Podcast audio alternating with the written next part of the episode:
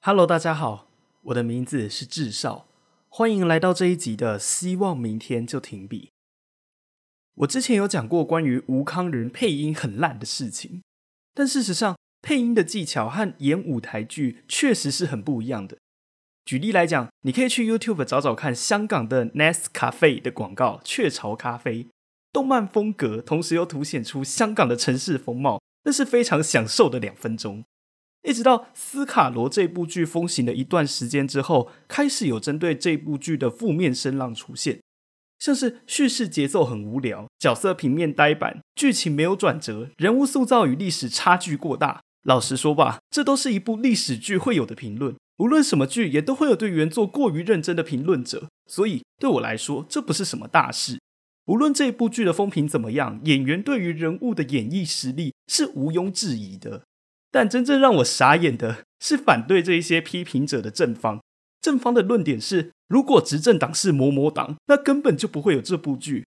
确实，这部剧是政府出资，斯卡罗才会有这么强大的宣传力度。但过度宣传就要拿出相对符合期望的成果作品，不然就真的只是一次性的惊喜性乐色。只是我知道这部剧已经尽力的想要把想拍的东西都拍进去了，也确实知道媒体很常跟政治挂钩。但可不可以不要等都已经拍完了，才把问题都归咎到政治议题上？因为是 A 党执政，所以某些剧情不可以拍。要不是 B 党的努力，这部剧根本不可能完成。如果换成是 A 党，我们根本不可能看到。就说自己会再加油就好了，有很难吗？纵观影史，有多少因为宣传很强，但是却不被叫好的片？不要因为是本土化、政治，就把技术方面的问题不了了之。像返校 （detention）。这部片不也是以剧中人物为核心，衬托出时代背景的一部片吗？在当时还造成轰动诶这件事情之后，我以为应该就没有后续了。一直到最近，韩国出现了一个类似的新闻。新闻是说，韩国的火红新古装剧《朝鲜驱魔师》，因为大量有和史实不符的情节，剧中人物也和历史形象有很大的出入，因此被要求停播。像是在剧中招待外国神父的时候。他们拿出的食物是中国的月饼、皮蛋，还有酒，还有主角在第一集的开头就对无辜的平民拿刀乱砍、滥杀无辜，这都引起网友很大的不满。因此，这部剧在播出第二集之后就直接被腰斩，本来已经完成八十趴的拍摄工作进度也全部放水流，造成莫大的经济损失。看完这个新闻之后，我开始在想：历史剧就这么敏感吗？不然到底要怎样？这部片是在描述古代朝鲜出现了欧洲的恶灵，同时是可以吸血的僵尸，因此朝鲜的皇室与罗马教廷联手驱魔的故事。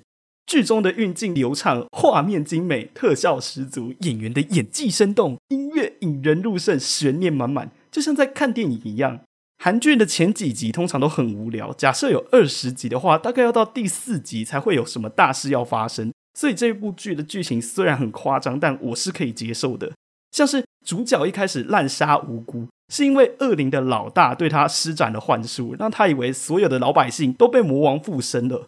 还有剧中的驱魔场面太过复杂，把人压到椅子上念咒，像是华伦夫妇在驱魔一样，这话还不是一定就能成功。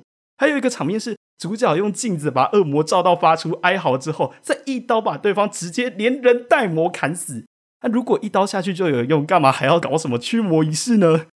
总之，这部剧到这里就结束了。我也不期望它会是个多好的故事，但是如果有全集的话，我应该会把它看完。起初我也觉得很怪，古朝鲜不是就是常常和中国文化有互通有无吗？再说，另外一部古装丧尸片《师战朝鲜》不也是受到大家喜欢的神片吗？怎么还会造成这种历史或是政治观点的问题？直到后来，我想出一个答案，那就是。只要是韩剧，它就应该要被拿来做韩国的文化宣传。只要宣传的不是韩国文化，那它就没有这么多的意义，因为它不只会成为韩国人每天会看的戏剧，它更是向世界推广韩国的作品。再来，还有第二个是，就算是《师战朝鲜》，它好歹也是漫画改编的作品。只要是漫画，标准就不会这么严，因为它的角色人物是虚构的。就连以怪物为主的灾难片，一定都会有一个主题，像是《失速列车》讲的就是人性对生存的各种面向，还有女人很坚强；《师战朝鲜》讲的是古时候不可动摇的社会阶级，还有女人很坚强；《Sweet Home》讲的是青少年的校园霸凌、执念的无限膨胀，还有女人很坚强。只要不是这两种理由，光是想要重新想一个故事、塑造历史人物是不够的。对于历史剧被停演或是被负评攻击，总是有各种理由。但或许它就是一个民主社会会有的风貌，是政治与社会的背景挑起对历史剧的各种纷争。这同时也告诉我一件事，那就是只要看到历史类的相关作品，如果没被停播，而且如果要把它看完的话，就不要看任何评论。我们这一集就到这里。我们下集再见。